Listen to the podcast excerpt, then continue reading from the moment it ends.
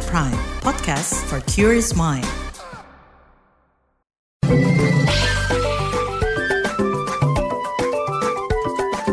WhatsApp Indonesia. WhatsApp Indonesia dimulai dari Jakarta. Undang-undang sistem perbukuan dinilai harus diubah karena saat ini ada sejumlah masalah yang belum terselesaikan secara regulasi. Kepala Pusat Perancangan Undang-Undang Badan Keahlian DPR, Lydia Suryani Widayati menjelaskan sejumlah masalah itu misalnya kurang tersedianya buku bermutu hingga pelanggaran hak cipta di era digital melalui penyebaran buku melalui portable dokumen format PDF. Lydia menambahkan perubahan atas Undang-Undang Sistem Perbukuan ini sudah masuk daftar program legislatif nasional tahun 2020-2024. Diungkapnya beberapa substansi perubahan Undang-Undang Sistem Perbukuan di antaranya mencakup kewenangan pemerintah mengembangkan literasi hingga pengaturan peran para pihak dalam sistem perbukuan.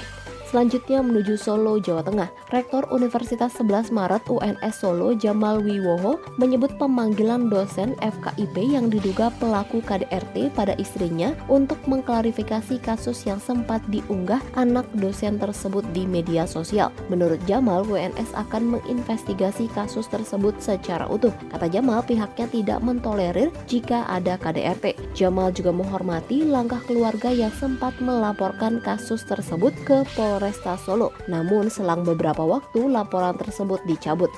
Terakhir mampir Yogyakarta, beberapa kebudayaan Indonesia yang diklaim milik negara lain seperti batik yang diklaim milik Malaysia dan kebaya yang bahkan sudah didaftarkan ke UNESCO oleh tiga negara lainnya yakni Singapura, Brunei Darussalam, dan Thailand mengusik dosen hukum bisnis Fakultas Hukum UGM Dina Widya Putri. Dia berkeras bahwa sudah saatnya Indonesia memiliki database atau pusat data nasional. Meski sebenarnya kekayaan warisan budaya Indonesia tidak bisa dilindungi dilindungi dengan hak kekayaan atas intelektual haki. Namun warisan budaya tersebut merupakan pengetahuan turun-temurun. Saat ini yang bisa dilakukan oleh pemerintah adalah membuat database lengkap yang bisa mengcounter apabila terjadi klaim dari pihak asing. Menurut Dina, perlu dideskripsikan juga telah sejarah terkait warisan budaya tersebut. Demikian WhatsApp Indonesia hari ini.